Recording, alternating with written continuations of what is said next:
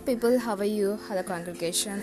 Welcome back to the podcast on Everyday Bible 2021. This week, also, we are going to see more information about the book of Acts.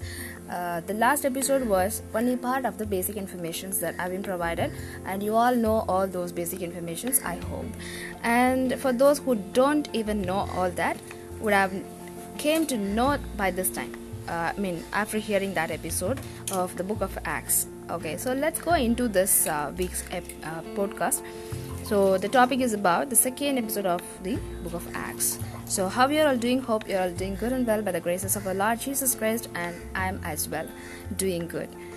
Okay, so I give uh, praises and thanks to our mighty, beautiful Savior Jesus Christ in all this. Okay, so being the fifth book of New Testament, uh, we have a lot of informations, and this is a power-packed book where we can able to find a lot of miracles happened in the earlier Christ- Christian church. So it was all about the first century incidents. So it was written in Greek and the author is Saint Luke. As I already mentioned the facts about to prove that he was the author of this book in my last episode. So the gospel according to Luke concludes where Acts begin, namely with Christ's ascension into heaven. So with this incident, the book has started, and the date about uh, it's about 80 to 90 AD, and it was confirmed by the research scholars based on the incidents have happened. Okay, Luke wrote most of the books, not alone this book of Acts. So if you read Acts 16 10 to 17 and 16 10, Luke was also present on the trip back from Macedonia to Jerusalem. So it proves many more informations uh, proves that Luke was also present in that incident with the missionary journey. Okay, so these are all some confirmations we can able to find out in the Bible. Okay, in Acts 25, also an example that he even shows up on the journey to Rome from Caesarea. And in Acts 27 1 28 16, also uh, talking about his visit with the missionaries. Okay, so he was there, and we can able to get uh, more confidence on these informations that have been provided particular book of acts okay all the one sweet happening was happened during this time acts uh, really uh, tells a story that begins with the outpouring of the spirit and peter's uh, powerful sermon was out during that time. So acts is all about the church's birth during the first century. It was all very very nice where people gathered every day not only on sundays people gathered on every day and they have uh, been praying they have been sharing the love of christ and they were also taken part in the communion i mean the lord's table. Okay. So this power packed book which contains 28 chapters gives a lot of information about this early church. Apostles who had changed a massive group of people during this time who had lived in israel by that time not only the people of israel he worked i mean the disciples worked on the transformation of many many kinds of people uh, from africa from uh, israel from uh, gulf so many people from the Arabic countries, so many people had a massive transformation during this period. For each and every day, 3,000, 5,000 people have joined in the church and they started to accept Jesus as their personal savior. Okay, so many remarkable, undeniable incidents have happened in this time. So uh, I would like to uh, mention few of it uh, to empower your faith in the Lord. So, Peter and Paul are the main characters in this book because Peter was the lead and uh, Paul was supporting him in the ministry. So, Luke uh, actually focuses mainly on Peter. So, few informations about Peter that Luke wrote about is he decides that Judas needs to be replaced. Who Peter decides that Judas needs to be replaced this information you can see in acts 1 15 to 22 and in acts 2 14 36 you can read about he started to preach. He preaches for the first time in the history. So in acts 3 6 you can see that he heals a paralytic which is not so easy. And in acts 5 3 to 10 you can see he, his disapproval to a couple that leads to a dramatic end for Ananias and Sapphira when they were lying about the portion of the land they spent because they were not ready to spend whole of the land and the money for the uh, sake of Christ. So it was uh, making them to uh, go for a dramatical end in their lives.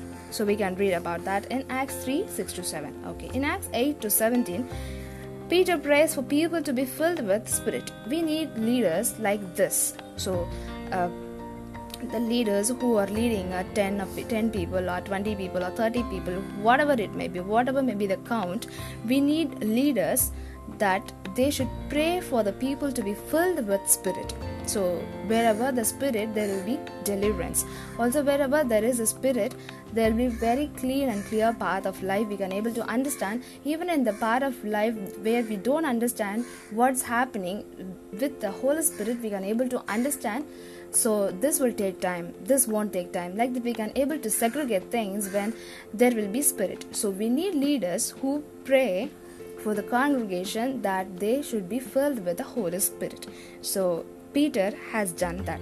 In acts 9:34 he raises a girl from the dead and he receives a vision from the lord about gentle inclusion in the gospel. Before that peter was different. He wanted to segregate from people who doesn't belong to his community. But when lord was speaking to him and lord uh, have shown him a vision after that people uh, i mean peter came, came into the transformation that we should not segregate people uh, depending on their uh, job or uh, their color or their category or the community they are coming from. So in acts 10 11 to 15 you can read about this. In fifth chapter i come to the final point. In fifth chapter you could see that peter was imprisoned. He was flogged. Still he was rejoicing in christ for the sake of christ that he suffers for.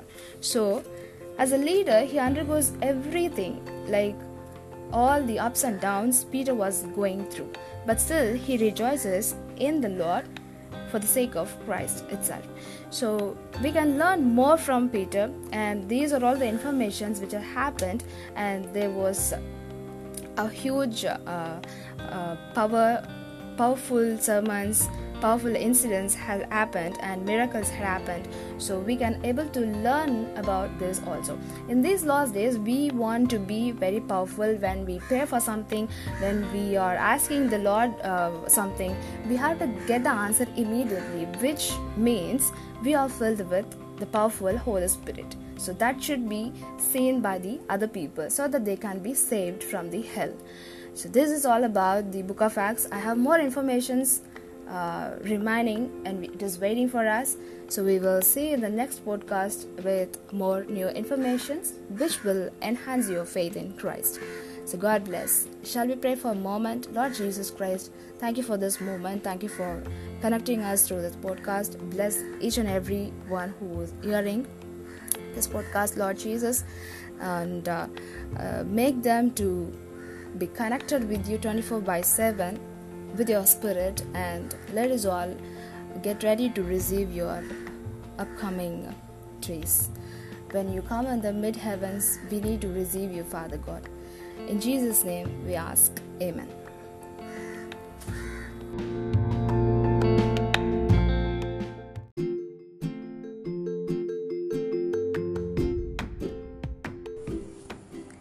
எல்லாருக்கும் வணக்கம். ஆண்டராக இயேசு கிறிஸ்துவின் நாமத்தினாலே உங்கள் யாவரையும் மீண்டும் தினந்தோறும் வேதாகமம் ரெண்டாயிரத்தி இருபத்தி ஒன்றில் உங்களை வரவேற்கிறேன்.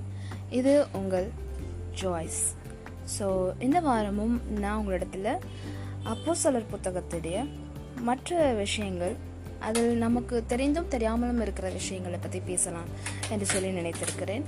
ஸோ என்னென்ன விஷயங்கள் அப்படின்னு பார்க்கலாம். அதுக்கு முன்பதாக நீங்களாம் எப்படி இருக்கீங்க? அவனோட கிருபையில் நிச்சயமாக நல்லா இருப்பீங்கன்னு சொல்லி நான் நம்புகிறேன் உங்களுடைய வேதத்தில் ஆழ்ந்த ஆராய்ச்சியும் ஒவ்வொரு நாளும் தவறாமல் வாசிக்கிற வாசிக்கிற அந்த வாசிப்பும் தொடர்ந்து இருக்குது அப்படின்னு சொல்லி நான் நம்புகிறேன் ஆண்டராக இயேசு கிறிஸ்துவ அதற்கு உங்களுக்கு துணை புரிவார். அவருடைய பரிசுத்தாவியானவர் தேற்றிடவாரன் இதில் உங்களுக்கு நிச்சயமாக உதவி செய்வார் என்று நான் பிரார்த்தனை செய்து கொள்கிறேன். இந்த வாரம் அது ஆக்ஸ் அதாவது அப்போசலர் புத்தகத்துடைய அடுத்த சில விஷயங்கள் என்னென்ன அப்படின்னு பார்த்தீங்கன்னா இது வந்து புதிய ஏற்பாட்டினுடைய ஐந்தாவது புத்தகமாக இருக்குது அப்படின்னு நான் சொல்லியிருந்தேன். இந்த இந்த விஷயமெல்லாம் உங்களுக்கு தெரியும். முதல் நூற்றாண்டின் திருச்சபை இருக்கு இல்லையா? முதல் நூற்றாண்டின் திருச்சபை. அதனுடைய வரலாறு பார்த்திங்கன்னா இந்த புத்தகத்தில் ரொம்ப அழகாக தெளிவாகவே பதிவு பண்ணி பண்ணப்பட்டிருக்கு. அதனால் இந்த புக்கை முழுவதுமே நீங்கள் வாசித்தீங்க அப்படின்னா நிறைய விஷயங்கள் நிறைய ஃபேக்ட்ஸு இன்ஃபர்மேஷன்ஸ் உங்களுக்கு நிச்சயமாக கிடைக்கும். அதனால் நீங்கள் டைம் எடுத்து இதை வாசிக்கணும். எப்படி ரோமர் பு- புத்தகத்துக்கு வந்து நம்ம டைம் எடுத்து வாசித்தாலும் அது புரியுமோ? அதே மாதிரி இதில் புரியாமல் இருக்கிறதுக்கு ஒன்றும் இல்லை. ஆனால் வந்து நிறைய விஷயங்கள் இருக்கிறதுனால கண்ணும் கருத்துமாக வாசிக்கணும். பொதுவாகவே நம்ம வேதத்தை வாசிக்கும் போது கவனமாக படிப்போம். இதுக்கு ஒரு எக்ஸ்ட்ரா கவனம் தேவை அப்படின்னு சொல்லி நான் உங்களுக்கு பதிவு பண்ண விரும்புகிறேன் ஸோ ஏற்கனவே வந்த எபிசோடில் நான் சொன்னது போல் இது வந்து கிரேக்க மொழியில் எழுதப்பட்டிருக்கு. பரிசுத்த லூக்கா வந்து இதை எழுதியிருக்காரு அப்படின்னு நான் உங்களுக்கு சொல்லியிருந்தேன். எல்லா புத்தகத்துலேயுமே பார்த்தீங்கன்னா எல்லா காஸ்பிள்ஸ் எபிஸ்டல்ஸ் எல்லாத்துலேயுமே பார்த்தீங்க லெட்டர்ஸ்லேயும் பார்த்தீங்க அப்படின்னா முதல் பேஜில் இதை யார் எழுதியிருக்காங்க அப்படின்னு சொல்லி அந்த தலைப்போட ஆரம்பிக்கும். ஆனால் அப்போ சிலர் புத்தகத்தை பொறுத்த வரைக்கும் உங்களுக்கு அந்த மாதிரியான தகவல் கொடுக்கப்படல. அப்போ நம்ம எப்படி இதை கண்டுபிடிக்கிறது? யார் இந்த புக்கை எழுதினாங்கன்னு தெரிஞ்சுக்கிறது அப்படின்னு பார்த்தீங்கன்னா புக்கை முழுசாக வாசித்தா அதோடைய ஆத்தர் யார் அப்படின்னு நம்மளுக்கு தெரிய வர வாய்ப்புண்டு இல்லையா? அதுதான். ஸோ அந்த விஷயங்கள் எப்படி நீங்கள் தெரிஞ்சுக்கணுன்னா முதல் அதிகாரத்தில் இருந்து எல்லா தகவல்களையும் கவனமாக வாசிக்கும்போது பரிசுத்த லூக்கா தான் இதை எழுதியிருக்காரு அப்படின்னு சொல்லி நீங்கள் தெரிஞ்சுக்கலாம். அதுக்கான எவிடன்சஸை வந்து நான் உங்களுக்கு லாஸ்ட் போட்காஸ்ட்டில் எழுதியிருக்கேன். போட்டிருக்கேன். அதை நீங்கள் கேட்டிங்கன்னா உங்களுக்கு தெரியும். அவர் தான் இதை எழுதியிருக்கார் அப்படின்றது எவிடன்ஸோட ப்ரூவ் ஆகும். ஸோ இன்னொரு விஷயம் என்ன அப்படின்னு பார்த்தீங்கன்னா இந்த போஸ்டலர் புத்தகம் ஆண்டவர் வந்து எடுத்துக்கொள்ளப்பட்டார் இல்லையா? பரலோகத்துக்கு. அந்த ஒரு இன்சிடெண்ட் ரொம்ப முக்கியமான ஒரு இன்சிடெண்ட் ஏன்னா நம்ம இந்த லாஸ்ட் டேஸில் இருக்கிற நம்ம கிறிஸ்தவர்கள் எல்லாருமே அதை எதிர்நோக்கி தான் காத்துக்கிட்டு இருக்கோம். ஏன்னா ஆண்டர் திரும்பி வரப்போகிறாரு அதுக்காக நம்ம எல்லா விதமான வகையிலும் ஆயத்தமாக வேண்டும் அப்படிங்கிறது நம்மளுடைய ஒவ்வொரு நாளும் நம்மளுடைய இருதயத்தின் ஏக்கமும் வாஞ்சியமாக இருக்கிறது அப்படிங்கிறது மறுக்க முடியாத உண்மை. ஸோ அது அந்த இன்சிடெண்ட் வந்து இந்த புக்கில் பதிவு பண்ணப்பட்டிருக்கு அப்படிங்கிறது ஒரு முக்கியமாக குறிப்பிடத்தக்க வேண்டிய விஷயம். ஸோ இந்த புத்தகம் வந்து பார்த்தீங்கன்னா எண்பதுலேருந்து தொண்ணூறு ஏடி அந்த சமயத்தில் அந்த காலகட்டத்தில் எழுதப்பட்டதாக அறியப்படுது. போக இதை வந்து லூக் வந்து நம்மளுக்கெல்லாம் தெரிஞ்சது என்ன அப்படின்னு பார்த்தீங்கன்னா பவுல் தான் அநேக புக்ஸ் எழுதியிருக்காரு அப்படின்னு நம்ம பார்க்குறோம் நிறைய அதான் கேள்விப்பட்டிருக்கோம். ஆனால் லூக்காவும் கூட நிறைய புக்ஸை நியூ டெஸ்டமெண்ட்டில் புதிய ஏற்பாட்டில் எழுதியிருக்காரு அப்படிங்கிறது உண்மை. போக அது ஒரு விஷயம். அதை குறித்து நீங்கள் ஆலோசனை பண்ணுங்கள் நான் அதுக்கான தகவல்களை இன்னும் உங்களுக்கு விரிவாக அதை பற்றி நான் பேசுகிறேன் இப்போ வந்து ஆக்ஸில் பார்த்தீங்கன்னா அதாவது அப்போஸ்தலர் புத்தகத்தில் எந்த அதிகாரம்னா பதினாறாவது அதிகாரத்தில் எடுத்து வாசிச்சிங்க அப்படின்னா பத்தாவது வசனத்துலேருந்து பதினேழாவது வசனத்தை வரைக்கும் வாசிக்கும் பொழுது உங்களுக்கு தெரிய வரும். அதில் பவுலையும் மற்ற ஊழியர்களையும் தேர்ட் பர்சனாக வச்சு ஒருத்தர் பேசுவார். ஸோ அதுதான் வந்து பார்த்தீங்கன்னா லூகா. லூக்கா வந்து இந்த புக்கை எழுதுறாரு. அவர் மற்றவங்கள பற்றி பேசும்போது இப்போ பவுலும் நாங்களும் பிரசங்கித்தோம் அப்படின்னு சொல்லி இந்த பதினாறாவது அதிகாரத்தில் நீங்கள் வாசிக்கலாம். அங்கிருந்த ஸ்ரீகளுக்கு எடுத்து வாசிட்டிங்கன்னா தெரியும். அங்கிருந்த ஸ்ரீகளுக்கு பிரசங்கித்தோம் உபதேசித்தோம் அப்படின்னு வந்திருக்கோம். அது போக அதாவது ப்ளூரல் ஃபார்மில் சொல்லியிருப்பார். எழுதுகிற ஆத்தர் வந்து பார்த்திங்கன்னா தன்னை வந்து தன்னையும் வந்து அதில் சேர்த்து எழுதியிருப்பார். ஸோ அது மூலமாக நீங்கள் தெரிஞ்சுக்கலாம். இது பவுல் எழுதுனது கிடையாது. லூக்கா எழுத்தினார் அப்படின்றத நீங்கள் தெரிஞ்சுக்கலாம். ஸோ இது போல் ஆராய்ச்சி இந்த புத்தகம் முழுவதுமே பண்ணிங்கன்னா நிறைய தகவல்கள் உங்களுக்கு கிடைக்கும். நான் எதுக்காக எல்லா தகவலையும் உங்களுக்கு சொல்லலை அப்படின்னா எல்லாத்தையுமே நானே சொல்லிட்டேன்னா நீங்கள் உட்காந்து தேட மாட்டீங்க. ஜஸ்ட் அதை ரெஃபர் பண்ணிட்டு விட்டுருவீங்க. நீங்களாக உட்காந்து படித்து தேரும்போது உங்களுக்கு ஒரு கோணத்தில் ஆவியானவர் வந்து அதை சொல்லிக் கொடுப்பார். அதனால தான் அதை எல்லா டீட்டெயில்ஸும் நான் உங்களுக்கு சொல்லாமல் சில விஷயங்கள் மட்டும் சொல்கிறேன் அப்போ நீங்கள் அதை உட்காந்து ஆலோசனை பண்ணி நோட்ஸ் எடுத்து பார்க்கும்போது உங்களுக்கு எது தெரியும். இன்னொரு லூகா வந்து இந்த பிரயாணங்கள் எல்லாவற்றிலும் இருந்தார் அப்படின்னு சொல்லி ஒரு விஷயம் இருக்குது அதாவது மக்கதோனியாவிலேருந்து ஜெருசலேமுக்கு போகிற ட்ரிப்பை வந்து பார்த்தீங்கன்னா அப்போ சில இருபதாவது அதிகாரத்தில் நீங்கள் வாசிக்கலாம். அப்போ சிலர் இருபது அஞ்சுலேருந்து வாசிச்சிங்கன்னா துரோவா பட்டணம் அதில் போயிருப்பாங்க. அப்புறம் அதில் அங்கே என்னென்ன நடந்தது அதெல்லாம் அது போட்டிருப்பாங்க. ஸோ அது வந்து பார்த்தீங்கன்னா இருபது அஞ்சு அப்புறம் இருபத்தி ஒன்றாவது அதிகாரத்தில் பதினெட்டாவது வசனம் கூட நீங்கள் வாசிட்டு பார்த்தீங்கன்னா உங்களுக்கு தெரியும். அவர் அந்த மிஷினரி ஜேர்னிஸில் எல்லாமே கூட இருந்தார் கூட பார்த்துருக்காரு கூட இருந்து ஊழியம் செஞ்சுருக்காரு அப்படிங்கிறதுக்கான ஆதாரம் அதெல்லாமே. அதுக்கப்புறம் அப்போ சிலர் இருபத்தி ஏழாவது அதிகாரத்தில் ஒன்றாவதுலேருந்து ஒன்றாவது வசனத்துலேருந்து வாசிச்சிங்கன்னா இத்தாலிய தேசத்தில் என்னென்ன நடந்துச்சு அப்படின்றத பற்றி தான் எழுதியிருக்காரு ஸோ இது எல்லாமே உங்களுக்கு வந்து ஒரு ஆதாரம் தான் எந்த அளவுக்கு அவருடைய தாக்கம் இருந்திருக்கும் அப்படின்னா இந்த இருபத்தெட்டு சாப்டர்லேயும் வந்து ரொம்ப தெல்ல தெளிவாக விஷயங்களை பதிவு பண்ணியிருப்பார். ஸோ அவர் கூட இருந்திருந்தாலோடையே இதெல்லாம் வந்து சாத்தியம் இல்லை அப்படிங்கிறத நம்ம புரிஞ்சிக்க வேண்டிய ஒரு விஷயம். அதுக்கப்புறம் ரோமில் இருந்து அதாவது ரோமுக்கு போனாங்க. எங்கே இருந்தால் சிசேரியா பட்டணத்துலேருந்து அங்கே போனாங்க. ஸோ அதையும் வந்து நீங்கள் இருபத்தி ஏழாவது அதிகாரத்தில் அப்புறம் இருபத்தெட்டாவது அதிகாரத்துலலாம் வாசிக்கலாம். இன்னொரு விஷயம் ரொம்ப அழகான ஒரு ஆரம்பம் அப்போஸ்லர் நடப்படிகளில் இருக்குது அப்படின்னா அந்த முதல் நூற்றாண்டு திருச்சபையில் ரொம்பவே முக்கியமாக ஆண்டோட எடுத்துக்கொள்ளப்படுதலுக்கு சமமான ஒரு முக்கியத்துவம் வாய்ந்த நிகழ்ச்சி என்னன்னு பார்த்தீங்கன்னா ஆவியில் நிரப்பப்பட்டப்போ அப்போ சிலர் இரண்டாம் அதிகாரத்தில் நீங்கள் வாசிக்கலாம். இதே வந்து யோவல் தீர்க்கதரிசி அதில் அவருடைய புக்லையும் வந்து எழுதியிருக்காரு. ஸோ அந்த விஷயத்தை அந்த தீர்க்க தரிசனத்தை நிறைவேறுதலாக தான் இங்கே அப்போ சில ரெண்டாவது அதிகாரத்தில் பேதர் வந்து பேசுகிறாரு பல பாஷைகளில் அங்கே இருக்கிறவங்க அந்த பதினோரு ஒருவரும் வந்து பேசுகிறாங்க அப்போ பார்த்தீங்கன்னா அங்கே இருக்கிற யூதர்கள்லாம் ஆச்சரியப்படுறாங்க. அதில் ரெண்டாவது அதிகாரம் பதினாறாவது வசனத்தில் தீர்க்கதரிசியாகி யோவலினால் உரைக்கப்பட்டபடியே இது நடந்திருக்கிறது. கடைசி நாட்களில் நான் மாம்சமான யாவர் மேலும் என் ஆவி ஊற்றுவேன் என்று ஆண்டு சொன்னார்ல அது இங்கே நிறைவேறத அவங்க கண்களை கொண்டு அவங்க பார்க்குறாங்க. ஸோ இது ஒரு அழகான ஒரு ஆரம்பம். எதுக்குன்னா அப்போஸ்தலருடைய நாட்களுக்கு ஒரு அழகான ஆரம்பமாக இது அமைஞ்சுது. அப்போ தான் பார்த்திங்கன்னா அவங்களுக்கு தெரியாத பாஷையில் அவங்களுக்கே தெரியாமல் பேச ஆரம்பிக்கிறாங்க. ஸோ அப்படி தான் வந்து அந்நிய பாஷையில் பேசுது. அந்நிய பாஷையில் பேசுறது அப்படிங்கிறது ஒன்று பரலோக பாஷையில் பேசணும். இன்னொன்று வந்து பார்த்திங்கன்னா நம்மளுக்கு பரிச்சயம் இல்லாத மொழி. இப்போ நான் வரும் இந்தியன் அப்படின்னா எனக்கு இந்தியன் லாங்குவேஜஸை தவிர்த்து வேறு ஏதோ ஒரு ஃபாரின் லாங்குவேஜும் நான் பேசுகிறேன் அப்படின்னா அதுதான் வந்து ஃபா அந்நிய பாஷை. இன்னொன்று பரலோக பாஷையில் நம்ம பேசுகிறது அது உங்களுக்கே வந்து ஆவியானவர் சொல்லி தருவார். உங்களுக்கு அந்த இன்டர்பிரிட்டேஷன் உங்களுக்கு கிடைக்கும். ஸோ அப்படி தான் வந்து அந்நிய பாஷைங்கிற ஒரு விஷயம் முதல் முறையாக அங்கே வந்து வெளிப்பட்டது. ஸோ இந்த பவர் பேக் புக்கில் பார்த்தீங்கன்னா இருபத்தெட்டு சாப்டர்லேயுமே ஆவியானவருடைய இடைப்படுதல் அதிகமாக இருக்கும். அப்புறம் பெந்தவஸ்தே என்னும் நாள் வந்தபோது அப்படின்னு சொல்லிட்டு அங்கே தான் அந்த ஃபிஃப்டியத் டே ஐம்பதாவது நாளில் தான் அந்த பெந்தகோஸ்தே அனுபவம் தான் அவங்களுக்கு கிடைச்சிது. என்னது அது? பலத்த காற்று அடிக்க முழக்கம் போல வானத்திலிருந்து சடுதியாக முழக்கம் உண்டாகி அவர்கள் உட்கார்ந்த வீடு முழுவதையும் நிரப்பிட்டு அல்லாமலும் டங்ஸ் ஆஃப் ஃபயர் வந்து அவங்களுக்கு கிடைச்சது. அக்னிமயமான நாவுகள் போல பிரிந்திருக்கும் நாவுகள் அவர்களுக்கு காணப்பட்டது அப்படின்னு சொல்லி எல்லாமே வந்து வித்தியாச வித்தியாசமான பாஷையில் அவங்க பேச தொடங்கினாங்க. ஸோ இதெல்லாம் வந்து பெந்தகோஸ்தே நாள் நம்ம சொல்கிறோம் ஐம்பதாவது நாள். அவங்க அந்த மேல்வீட்டறையில் இருக்க ஆரம்பித்து ஐம்பதாவது நாளில் ஆவியானவர் வந்து இறங்குறாரு. இங்கே ஒரு விஷயத்தை நம்ம கற்றுக்கணும் என்ன அப்படின்னு பார்த்தீங்கன்னா ஆவியானவர் இறங்கணும் நம்மளை நிரப்பணும் அப்படின்னு நீங்கள் நினச்சிங்க. நான் நினச்சேன் அப்படின்னா அதுக்காக உட்காந்து அவர் பாதத்தில் காத்திருந்து பெற்றுக்கொள்ளணும். ஏன் காத்திருக்கணும்? கடவுள் வந்து நம்மளுக்கு அப்படி உடனே தரக்கூடாதா? அப்படின்லாம் கேட்கவே கூடாது நம்ம. ஏன்னா நம்ம பாவம் பண்ணியிருக்கோம்.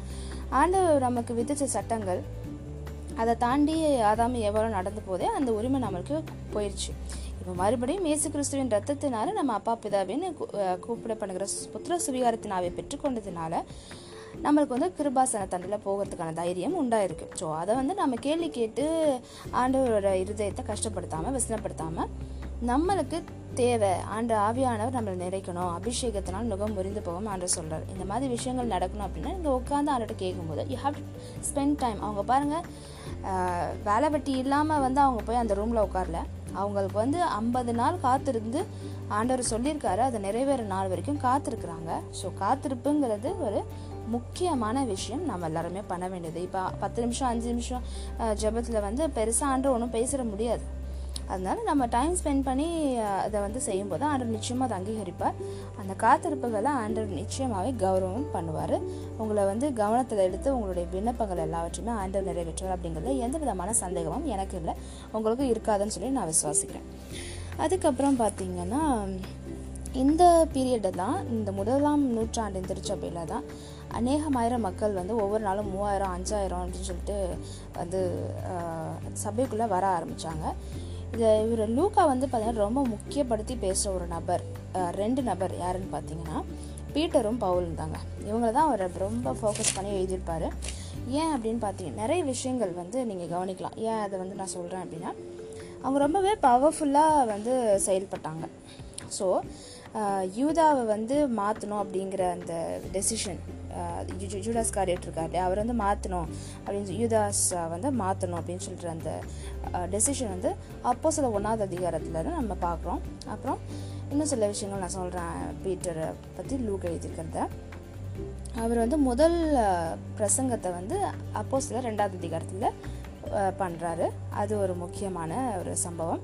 அதுக்கப்புறம் மூன்றாவது அதிகாரத்தில் ஒரு பேரலிட்டிக் பர்சனை வந்து அவர் ஹீல் பண்ணுறாரு ஒரு முடக்கு வியாதி உள்ள ஒருத்தனை வந்து சுகப்படுத்துகிறாரு அதுக்கப்புறம் அஞ்சாவது அதிகாரத்தில் பார்த்தீங்கன்னா அனன்யா சப்பீராவை பற்றி நம்ம வாசிக்கிறோம். அங்கே வந்து அவர் வந்து டைரெக்டாக வந்து சொல்கிறாரு நீ ஏன் வந்து வஞ்சிக்கிற? நீ ஏன் போய் பேசுகிற அப்படின்னு சொல்லி டேரெக்டாகவே கேட்குறாரு ஆன் த ஸ்பாட்டில் அந்த விஷயம் வந்து முடிக்குது. எப்படின்னா பழைய ஏற்பாட்டில் ஆண்டர் சடுதியாக வந்து கோபப்பட்டு அடிப்பார் இல்லையா அந்த மாதிரியான ஒரு விஷயம் வந்து இங்கே தான் நடந்திருக்கு. வேற எங்கேயும் அது நடந்ததில்லை. ஏன் ஏசு கிறிஸ்துவே கூட அந்த மாதிரி எந்த விஷயமே அவர் பண்ணல. அப்படி ஒரு வல்லமை நான் என்னை விசுவாசிக்கிறவன் என்னையிலும் பலத்த கிரியைகளை செய்வான் என்று சொன்னது இந்த இடத்துல வந்து ப்ரூவ் ஆகுது. ஸோ அது ஒரு குறிப்பிடத்தக்க ஒரு விஷயம். பீட்டரை பற்றி லூக் எழுதியிருக்கிறது. அப்புறம் பார்த்திங்கன்னா எட்டாவது அதிகாரம் பதினேழாவது வசனத்தில் ரொம்பவே விசேஷமான ஒரு காரியம் இது. அவர் வந்து ஜனங்களுக்காக ஆவியில் நிரம்பி ஜெபிக்கிறார். ஸோ அது ஒரு அழகான ஒரு விஷயம். எனக்கு ரொம்ப பிடிச்ச விஷயமும் கூட ஜனங்களுக்காக தலைவன் ஜெபிக்கிறது அப்படிங்கிறது தாவித் ராஜா மாதிரி ஜெபிக்கிறது அப்படிங்கிறது இயேசு மாதிரி இன்றைக்கும் அவர் வந்து நம்மளுக்காக பரலோகத்தில் பெருமூச்சு எடுத்து வாக்கு வாக்கு கடங்காத பெருமூச்சுகளோட வேண்டுதல் செய்கிறார் அப்படின்னு சொல்லி நம்ம வாசிக்கிறோம்.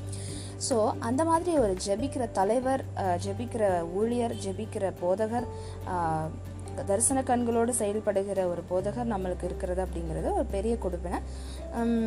ஆடுகள் வந்து வழி தப்பி போகாமல் இருக்கக்கூடிய ஒரு அழகான ஒரு அற்புதமான ஒரு விஷயங்க. அதை அனுபவிச்சா மட்டும்தான் தெரியும். இன்னொரு விஷயம் பார்த்தீங்கன்னா அந்த மாதிரி ஒரு தலைவர் நம்மளுக்கு வேணும். எப்பொழுதுமே எல்லா காலகட்டத்திலும் நம்ம எந்த சபையில் இருந்தாலும் நம்ம கல்யாணம் ஆகி வேறு இடத்துக்கு போகலாம் இல்லை வந்து வேறு வேறு வந்து ட்ரான்ஸ்ஃபரோ இல்லை சம்திங் ஏதோ அந்த மாதிரி வாங்கிட்டு வேறு ஊருக்கு போகலாம் போகிற இடத்துலலாம் ஒரு நல்ல போதகர் நம்மளுக்கு இருக்க வேண்டிய அவசியம். எப்போ இந்த மாதிரி ஜெபிக்கிற ஒரு போதகர் இருக்க வேண்டியது ஆவியில் நிரப்பப்பட்ட போதகர் நம்மளை வழி நடத்த வேண்டியது அவசியமாக இருக்கிறது. அது இந்த லாஸ்ட் டேஸில் அது ரொம்பவே முக்கியமான ஒரு விஷயமா நான் பார்க்குறேன் அப்புறம் அப் அப்போ சிலர் ஒன்பதாவது அதிகாரம் முப்பத்தி நாலாவது வசனத்தை பார்த்தீங்கன்னா பீட்டர் வந்து அதாவது பேதர் வந்து ஒரு மறித்த பெண்ணை வந்து குட்டி பெண்ணை வந்து அவர் உயிர்ப்பிக்கிறார். மறித்தவர்களை உயிர்ப்பிக்கவும் அசுத்தாவில துரத்தவும் எல்லா வகையான விடுதலைகளையும் கொடுக்கவும் ஆண்டர் வந்து அதிகாரம் கொடுத்து தான் டிசைபிள்ஸ் அனுப்புகிறாரு அதை வந்து பீட்டர் வந்து சாதிச்சு காட்டியிருக்காரு இந்த இடத்துல. அவரால் முடியும் அப்படின்னா நம்மளாலும் அது முடியும் அப்படிங்கிறது ரொம்பவே நிதர்சனமான உண்மை. என்ன ஒரு விஷயம்னா அதுக்கு ஏன் ஏற்ற அளவுக்கு நம்ம வந்து தகுதிப்படணும். அவ்வளோதான் விசுவாசிக்கணும் தகுதிப்படணும்.